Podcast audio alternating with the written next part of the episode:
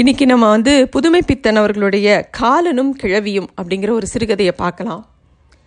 புதுமை பித்தன் வந்து சிறுகதையின் பித்தாமகர்னே சொல்லலாம். அவருடைய எல்லா கதைகளும் ரொம்ப சிறப்பாக இருக்கும். அவசியம் எல்லாரும் படிக்க வேண்டிய கதைகள். அதுவும் இப்போ காலகட்டத்தில் இந்த புக் ஃபேரில் நிறைய பேர் மலிவு விலை பதிப்பாக இந்த தொகுப்பை நிறைய பேர் போட்டிருக்காங்க புதுமை பித்தனோட கதைகளை. கண்டிப்பாக அவசியம் எல்லோரும் வாங்கி வச்சுக்க வேண்டிய ஒரு பொக்கிஷன் தான் அது. இன்றைக்கி நம்ம பார்க்கக்கூடிய காலனும் கிழவியும் அப்படிங்கிற கதை எப்படி ஆரம்பிக்கிறதுனா வெள்ளக்கோயில் அப்படின்னாலே அந்த பகுதியில் சுடுகாடுன்னு அர்த்தம். ஆனால் அது ஒரு கிராமம் தான் கிராமம் முனிசீஃபு எல்லா சம்பிரதாயமும் அந்த ஊருக்கு உண்டு. ஆனால் வெள்ளக்கோயிலுக்கு போகிறேன் அப்படின்னு இந்த உலகத்துக்கிட்ட சொன்னாலே ஏதோ செலவு செய்ய போகிறான் அப்படின்னு எல்லாருக்கும் தெரியும். அப்போ ஏன்னா அங்கே சுப்பு நாடன் நாடான்கிறவன் தினமும் காத்தாலையும் சாயந்தரமும் ஏழை மக்களோட கஷ்டத்தை தீர்க்கிற அமுதத்தை அங்கே தான் அவன் எல்லாருக்கும் வித்துன்னு இருக்கான். அது மட்டும் இல்லை அங்கே வந்து மாடாத்தி என்ன பண்ணுவான்னா தினமும் போய் சுள்ளி பொறுக்கின்னு வருவாள் ஆனால் அந்த ஊருக்கு போகிறவங்களுக்குலாம் ஏதாவது கிடைக்கும். ஏதாவது எடுத்துக்கிட்டு வருவாங்க. அந்த பிரதேசத்துக்கு போய் வெறும் கையோட திரும்பி வர நிலமை ஒரே ஒரு ஆசாமிக்கு தான் ஏற்பட்டது. அவர் யாருன்னா தர்மராஜா யம தர்மராஜா அந்த சமாச்சாரத்தை அந்த வெள்ளக்கோயில்காரங்களுக்கு கூட தெரியாது. ஏன்னா அந்த விஷயம் மருதாயிக்கு மட்டும்தான் தெரியும். மருதாயி வந்து அந்த சுடுகாட்டுக்கு சலசலக்கும் பணவிளைக்கும் இடையில் ஒரு குடிசையில் வசிக்கிற கிழவியவ மருதாயி வந்து சின்ன வயசில் அவளுடைய கணவன் வந்து ரொம்ப சரியான குடிகாரன். அவள் வந்து அங்கே இருக்கிற இப்போ நி பெருசாக நிற்கிற அந்த பனை மரம்லாம் இருக்குல்ல அதெல்லாம் சின்ன விட சின்னதாக இருக்கும்போதே அவள் அங்கே வந்துட்டா. இப்போ அது பெருசாக பெரிய பனைமரமாக ஆயிடுத்து. மருதாயி மருதாயி சின்ன வயசில் ரொம்ப மிடுக்காக இருப்பாள் அறுப்பு நெல் எல்லாத்தையும் களத்து மடியில் அப்படியே களத்துலேருந்து மடியில் க கட்டின்னு வருவா. அதை அப்படியே கல்லாக மாற்றுறதுல அவள் நிபுணி.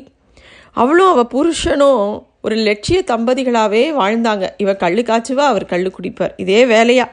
ஆனால் இப்படிப்பட்ட குடும்பம் எங்கேயாவது ஊருக்குள்ளே இருக்க முடியுமா? அதனால தான் அந்த சுடுகாட்டுக்கிட்ட அவங்க இருந்தாங்க. மருதாய்க்கு பிள்ளைங்கள்லாம் நிறையா பிறந்தது. அவங்கெல்லாம் எப்போவோ ஒரு காலத்தில் பிறந்து அதெல்லாம் ஏதோ ஒரு நினைவாக தான் இருக்குது ஆனால் இப்போ அவளுக்கு உறவுன்னு இருக்கிறது அவளுடைய பேரன் மாடசாமி மட்டும்தான். அதுவும் ஒரு எருமக்கெடா மட்டும்தான் அவளுக்கு இப்போ உறவுன்னு சொல்லிக்கிறதுக்கு இருக்குது கெடாவும் நல்லா கரு கருன்னு நல்லா வளர்ந்துருக்கு. நல்லா கொழுத்துருக்கு. அதை யாருக்காவது நல்ல விலைக்கு கொடுக்கணும்னு அவள் மனசுக்குள்ளே யோசனை பண்ணிக்கிட்டு இருக்கா. மாடசாமி அவளுடைய கடைக்குட்டி பெண்ணோட பெண் வைத்து பேரன் அவன். கொஞ்சம் துடியான ப பயல். அவன் வந்து கொஞ்சம் தாத்தா மாதிரி நல்லா துடிப்பாக இருப்பான் அவன். அடிக்கடி மாடு மேய்க்கிறேன் அப்படிங்கிற சாக்கில் கிழவிய குடிசையில் போட்டுட்டு கிளம்பி போயிடுவான். அவனுக்கு எப்படியாவது ஒரு பெண்ணை பார்த்து கட்டி வச்சிடணும் அப்படின்னு அவளுக்கு தோணும். அப்போ தான் தனக்கு இந்த குடிசையை காவல் புரிகிற விஷயம் ஓயும் அப்படின்னு அவளுக்கு தோணும். இருந்தாலும் தனக்கும் யாராவது ஒரு உறவு தேர தேவை அப்படின்னு அவளுக்கு எப்பயும் மனசுக்குள்ளே தோண்டிக்கிட்டே இருக்கும். இதெல்லாம் ஒரு பக்கம் நடந்துட்டுருக்கு காலத்தோட வாசனையே படாத யமபுரியில் ஒரு ஒரே பரபரப்பாக இருக்குது யம தர்மராஜா நேர்லேயே போய் கூட்டின்னு வர வேண்டிய ஒரு புள்ளியோட சீட்டு கிழிஞ்சு போச்சு அப்படிங்கிற விஷயத்த சித்திரகுப்தன் யம தர்மராஜாட்ட சொல்லின்னு இருக்கான். சித்திரகுப்தனுக்கு ஓலைச்சுவடிகளை பார்த்து பார்த்து கொஞ்சம் காலமாக பார்வை மங்கி போச்சு. நேத்திக்கும் அந்த இந்த மாதிரி ஏதோ ஒரு விஷயம் நடந்ததுங்கிறத எப்படியாவது யம தர்மராஜாட்ட சொல்லணும்னு சொல்லின்னு இருக்கான். நேற்றும் இன்றும் மற்ற லோகத்தில் மாறுதல் ஏற்படுவது ஆச்சரியம்தான். இருந்தாலும் உண்மையை மறைக்க முடியவில்லையே. தர்மராஜா சிங்காசனத்தில் உட்காண்டிருக்கார் மேலே அந்தரத்தில் ஒரு வாள் தொங்கும். அது மேலே ஒரே மாசு படர்ந்திருந்தது. காரணம் மகாராஜாவோட தொழிலையும் மனசுலேயும் மாசு படர்ந்தா அந்த வாள் மேலேயும் படரும் அப்படிங்கிறது ஒரு வதந்தி. அதனால மகாராஜா அடிக்கடி ஏதாவது ஒரு தீர்ப்பை சொல்லிட்டு வர உயிருக்கெல்லாம் ஏதாவது தீர்ப்பை சொல்லிட்டு உடனே நிமிர்ந்து மேலே பார்ப்பாரு அங்கே வந்து வாழில் மாசு குறைஞ்சிருக்கா அப்படின்னு. அவருக்கு என்ன யம தர்மபுரியில் வழக்கம் அப்படின்னா போருக்கு முதல்வனையும் ஊருக்கு முதல்வரையும் மகாராஜாவே யம தர்மரா மகாராஜாவே நேரில் போய் கூட்டின்னு வரணுங்கிறது தான் சம்பிரதாயம் அவருக்கு இந்த மாதிரி ஒரு சம்பிரதாயம் இருக்கிறதுனால மனசில் ஏகப்பட்ட குழப்பம். சரி இன்னைக்கு வெள்ளக்கோயிலுக்கு போகணும் அவர். பூலோகத்தில் குறிப்பாக வெள்ளக்கோயிலில் அப்போது அஸ்தமன சமயம். பேய் காத்தடிக்கிறது. யமதர்மராஜன வருகையை அலறி அறிவிக்கிறது அந்த காத்தெல்லாம். பனைமரங்கள் ஒரு ஒரு பக்கமும் அப்படியே வேகமாக ஆடுறது. அப்போது வந்து அந்த சுடுகாட்டு சிதையில் ஒரு வெந்துன்றிருக்கிற வாத்தியாரோட உடல் கிழவிக்கு கிடைக்க போகிற பெருமையை கண்டு ஒரே பொறாமை அதுக்கு.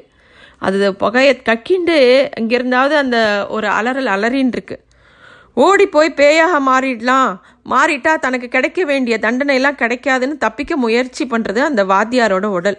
ஆனால் அங்கே வந்திருந்த யமகிங்கரர்கள் சும் கயிறை வீசி அந்த வாத்தியாரோட உயிரை இழுத்துண்டு யமதர்ம யமபுரியை நோக்கி போகிறாங்க ஆனால் அப்படி அவங்க போகும்போது யம தர்மராஜா இறங்கி வரதையும் பார்க்குறாங்க எங்கிருந்தோ வர ஒரு நாய் வந்து தர்மராஜனோட வருகையை எல்லாருக்கும் அறிவிச்சுட்டு ஓலமிட்டுண்டே போகிறது கிழவி மருதாயி குடிசைக்குள்ள கதவை சாத்திண்டு இடுக்கான நடையில் உட்காந்துட்டு வெத்தலை குழவையை எடுக்க தடவி பார்த்துட்டு இருக்கா. கை கொஞ்சம் நடுங்கிறது. சவத்து பயல அந்தியில சந்தியில தங்காத மாட்டை ஓட்டிக்கிட்டு வந்துடுன்னு சொன்னா கேட்குறானா மூதி? அப்படின்னு சொல்லிண்டே கோவப்பட்டுட்டே இருக்கா தன்னோட பேரனை நினச்சி.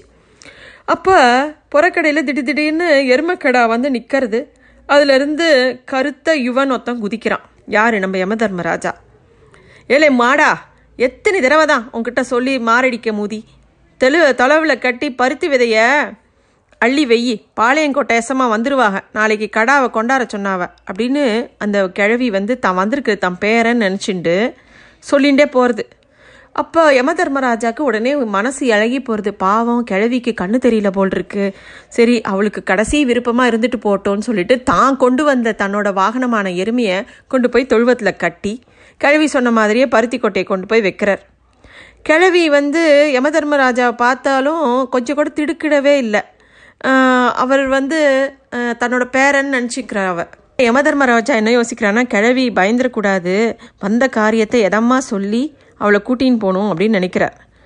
அப்போது யமன் உள்ளே வந்தோடனே ஏல ஐயா அந்த வெத்தலை சருகை இப்படி தள்ளி போடு அப்படின்னு கிழவி சொல்கிறாள் சரின்னு வெத்தலையை எடுத்து கொடுத்துட்டு அதெல்லாம் இருக்கட்டும் நான் யார் தெரியுமா? என்னை நல்லா பாரு நான் தான் அப்படின்னு ஆரம்பிக்கிறார் யமன். உடனே கிழவி என்ன குடிச்சிட்டு வந்தியாலே? எனக்கு என்ன கண்ணு பொட்டையா போச்சுன்னு நினச்சிக்கிட்டியால? அப்படின்னு கிழவிக்கு ரொம்ப கோபமாக மத்தியான சம்பவம் வேலை அதுக்குள்ளே ஞாபகம் வந்துடுது உனக்கு தெரியுமா இந்த சொக்கி ஒத்தி வருவாளே? நேற்று கூட சொல்லி பொறுக்க வந்தாளே. அவள் அப்பங்காரன் வந்திருந்தான் உனக்கு அவளை பிடிச்சி போச்சுன்னா அவளையே கட்டி வச்சிடலான்னு நினைக்கிறேன் அப்படின்னு பாட்டி பாட்டுக்கு அவனுக்கு கல்யாணம் பண்ணி வைக்கிறத பற்றிலாம் பேச ஆரம்பிச்சிடுறான் காலத்தின் அதிபனான காலத்தின் எல்லைக்கு அப்பாற்பட்ட யமதர்மராஜன் நடுநடுங்கினான். நான் தான் யமதர்மராஜன் என்று அவனது வாய் உளறியது. பயப்பிராந்தியில் வாய் உண்மையை கக்கியது. ஆனால் அந்த உண்மை கிழவியின் உள்ளத்தில் பயத்தை ஏற்படுத்தவில்லை. கிழவி பாட்டுக்கு சொல்கிறா குடிச்சிட்டு தான் வந்திருக்க. உங்கள் பாட்டன் குடிச்சு குடிச்சு தான் தொலைஞ்சான். அதான் வெள்ளக்கோயில் குடிசை நாசமாக போகிறதுக்கு நாலு வழி வேணுமா? விதி யாரை விட்டது? அப்படின்னு கிழவி வந்து விதியை பற்றிலாம் பேசுகிறா ஆனால் விதியை பற்றி பேசும்போது கொஞ்சம் உடம்பு தளர்ந்து போச்சு பாட்டிக்கு. மூச்சு திணறுது. யமனுக்கா பாட்டி கொஞ்சம் தளரும்போது கொஞ்சம் தெம்பு வருது. ஏலே உன் வக்கனையெல்லாம் இருக்கட்டும்ல. என்ன அந்த எருமை? அதை அத்துக்கிட்டு ஓடுது. மறிச்சு பிடிச்சா? அப்படின்னு கிழவியை சொல்கிறா இந்த எருமை வாகனமாக இருந்த எருமை இது வரைக்கும் யாரும் கட்டி போட்டதில்லை. அது பாட்டுக்கு அங்கே இங்கேயும் சுற்றின்னு இருந்தது. அதை போய் கட்டி போட்டோடனே அது ஒரு பக்கம் பிச்சுட்டு ஓடுறது. யமதர்மராஜன் உடனே சமிக்கையை காமிச்சு அந்த வாகனத்தை வந்து நிற்க சொல்கிற இடத்துல நிற்க நிற்கிறது அது. எருமையோட முதுகில் போட்டிருந்த பாசக்கயிறை எடுத்துட்டு திருப்பி உள்ளே நுழையிறார் யமன். பாசத்தால் அவளை கட்டிடலாம் அப்படின்னு அவர் நினைக்கிறார். ஆனால் அவர் பாவம். ஏலே கயிறு நல்லா உறுதியாக இருக்கே. எங்கல்ல வாங்கினேன் உங்கள் பாட்டன் இருக்கிறாருல்ல? அவருக்கு அப்பங்காலத்துலேருந்து இது மாதிரி கிடைக்கும். அங்கே என்னை சுற்றி ஒரு கொடியாக கட்டி போட்டு வெயி. ஒன்றும் இல்லாட்டா நாலு ஓலையையாவது சேர்த்து கட்டிக்கிட்டு வரலாம் அப்படின்னு பாட்டி அந்த பாசக்கயிறை பார்த்து சொல்கிறா யமதர்மராஜனுக்கு என்ன பண்ணுறதுன்னு தெரியல. பாசக்கயித்தோட நுனியை கூரையை தாங்க விட்டத்தில் கட்டின்டே தான் அவள் பேரன் இல்லைன்னு அவளுக்கு எப்படி புரிய வைக்கிறது? அப்படின்னு ஒரே யோசனையாக இருக்குது யமதர்மராஜனுக்கு. வேற வழியே இல்லை. அவன் பய பயப்படாமல் சொல்லணும்னு பார்த்தோம். பயந்தாலும் பரவாயில்ல. அப்படின்னு சொல்லிட்டு அவர் சொல்ல ஆரம்பிக்கிறாரு. ஏய் கிழவி என்னை இப்படி திரும்பி பார். அப்படின்னு அதிகார தோணியில் ஒரு குரல் எழுந்துருது கிழவியும் திரும்பி பார்த்தா. கூரையின் முகட்டையும் தாண்டி ஸ்தூல தடையால் மறையாமல் யமன் தன் சுய உருவில் கம்பீரமாக நிற்பதைக் கண்டாள்.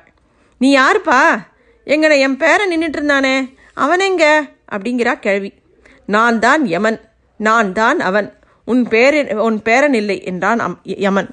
அப்படியா சேதி. சரி வா இப்படி இரி அப்படின்னு சொல்லிட்டு அவள் பாட்டுக்கு உட்காந்துட்டு வெத்தலையை தட்ட ஆரம்பிக்கிறா. இப்போ எதுக்கு இங்கே வந்த? அப்படின்னு கிழவி வந்து யமனை பார்த்து கேட்குறா யமன் வந்து அவள் பக்கத்தில் உட்காந்து உட்காண்ட உடனே அவருக்கு இவ்வளோ நேரம் இருந்த கம்பீரம் கொஞ்சம் குறைஞ்சி போச்சு. இல்லை போருக்கு முதல்வனையும் ஊருக்கு மூத்தவரையும் நான் தான் அழைச்சிட்டு போகணும் அப்படின்னு யமதர்மராஜன் எடு சொல்ல வரார். சரி அப்படின்னா? அப்படின்னு கேட்குறா கேள்வி. நீ என் கூட வரவேணும் நீ அப்போ தான் அப்பொழுது தான் கட்டி கட்டி போட சொன்னியே. அது வந்து உன்னோட எருமை இல்லை அது என்னோட வாகனம் அப்படின்னு சொல்கிறார் யமதர்மராஜன். உடனே கிழவிசி கேட்குறா நான் உன் கூட வரணுமாக்கும்? என்னை கூட்டிகிட்டு போக உனக்கு திறமை இருக்கா? உனக்கு பாதி வேலை கூட சரியாக செய்ய தெரியாதே. என்னை கட்டோடு கூட்டிகிட்டு போக உனக்கு முடியுமா? அப்படின்னு அந்த கிழவி யமதர்மராஜனை பார்த்து கேட்குறா. உடனே யமதர்மராஜனுக்கு ரோசமாக வந்தது. எனக்கு முடியாத ஒன்று இருக்கிறதா? நான் இதுவரை எத்தனை பேரை அழைச்சின்னு செஞ்சு சென்றிருக்கேன் தெரியுமா உனக்கு? அது எப்படி உனக்கு எப்படி தெரியும்? நீ என்ன புராணம் இதிகாசம் எல்லாம் படிச்சிருக்கியா என்ன? அப்படின்னு சொல்லி அந்த கிழவியை பார்த்து கேட்கும்போது தனக்கு தானே பொய் சொல்லிக்கிற மாதிரி இருக்கு அவருக்கு. ஏன்னா அவருக்கு மார்க்கண்டேய சமாச்சாரமும் நினைவுக்கு வந்துடுத்தோம் உடனே கிழவி சொல்கிறா அதெல்லாம் இருக்கட்டும். நீ என்னை கூட்டிகிட்டு போய் தின்னா நான் இருந்த நினப்ப என்னை பற்றின நினப்ப நான் வச்சிருந்த புழங்கின சாமான்களெல்லாம் உன்னோட எடுத்துகிட்டு போக முடியுமா? என்னமோ யமன் கிமன்னு இன்ன பய பயமுறுத்தினியே உன் தொழிலில் ஒன்று செய்ய தெரியல உனக்கு. அதை தெரிஞ்சுக்கிட்டு என்கிட்ட வா அப்படின்னு காலை நீட்டின்னு முழங்கால தடவின்னு உட்காண்டிருக்கான் அந்த கிழவி. என்ன சொன்ன? எனக்கா தெரியாது. இதோ பார் உன்னை என்ன செய்கிறேன்? அப்படின்னு உரிமீண்டே எழுந் எழுந்துக்கிறார் யமன். அதோ அவன் வே வீச வேண்டிய பாசக்கயிறு அவனே கட்டிய கொடியாக தொங்கியது. உன்னால் என் உசுரத்தானே எடுத்துகிட்டு போக முடியும்? இந்த உடலை தூக்கிட்டு போ உனக்கு திறமை இருக்கா? யோசிச்சு பாரு. உன்னை உன்னை வேணால் வேறையாக மாற்ற முடியும். உன்னால் அழிக்க முடியுமா? அடியோடு இல்லாமல் ஆக்க முடியுமா? அதை உன்னை படைச்ச கடவுளாலேயே செய்ய முடியாது. அப்புறமில்ல உனக்கு பழசுனா அவ்வளோ கிளிக்கிறியான்னா நினச்ச? அப்படின்னு பொக்கவாயை சிரித்தபடி சிரிக்கிறா கிழவி. அப்படியே கையை பசிஞ்சே நிற்கிறார் யமன். அவங்க அந்த இடத்த விட்டு வெளியில் வரார். அன் அன்னைக்கு தான் அவருக்கு உண்மையான தோல்வி. மார்க்கண்டேயன் சமாச்சாரம் கூட இந்த மாதிரி அவர் தோல்வியா இல்லை. அது கூட வெற்றியாவே மனசுக்கு பட்டது. யமராஜனின் தோல்வியைக் கண்டு தன்னை காப்பாற்றிக் கொள்ள போய் பதுங்கியது போல் பேய்க்காற்றும் ஓய்ந்து நின்றது. மாடசாமி எருமையை ஓட்டிண்டு வந்து சேர்ந்தான். கட்டுத்தறியில தீனி போட்டு பருத்தி விதை வச்சு தயாரா இருந்ததை பார்த்த உடனே குருட்டு கிழவி பாவம் வெறும் இடத்துல எருமை இருக்கிறதா நினச்சின்னு கொண்டு வந்து தீனி வச்சிருக்கா போல அப்படின்னு நினச்சிட்டே அவன் அந்த தீனியை அந்த மாட்டுக்கு கொடுக்குறான். உள்ளே நுழையிறான். வாயில வெத்தலையை பதப்பிண்டே கிழவி யமதேவனோட விஜயத்தையும் தோல்வியையும் பற்றி சொல்லிட்டு இருக்கா. மாடசாமி வாலிபத்தின் அவநம்பிக்கையுடன் சிரித்தான். குருட்டு மூதி என்னவோ வளருது அப்படின்னு முணுமுணுத்தான். இருந்தாலும் நல்லா கெட்டி கயிறு காஞ்ச சருகாவது கட்டலாம் கைக்கு வந்தது தவறிட்டதே அப்படின்னு அவ ஏங்கினதும் அவனுக்கும் கொஞ்சம் நம்பும்படியாக தான் இருந்தது.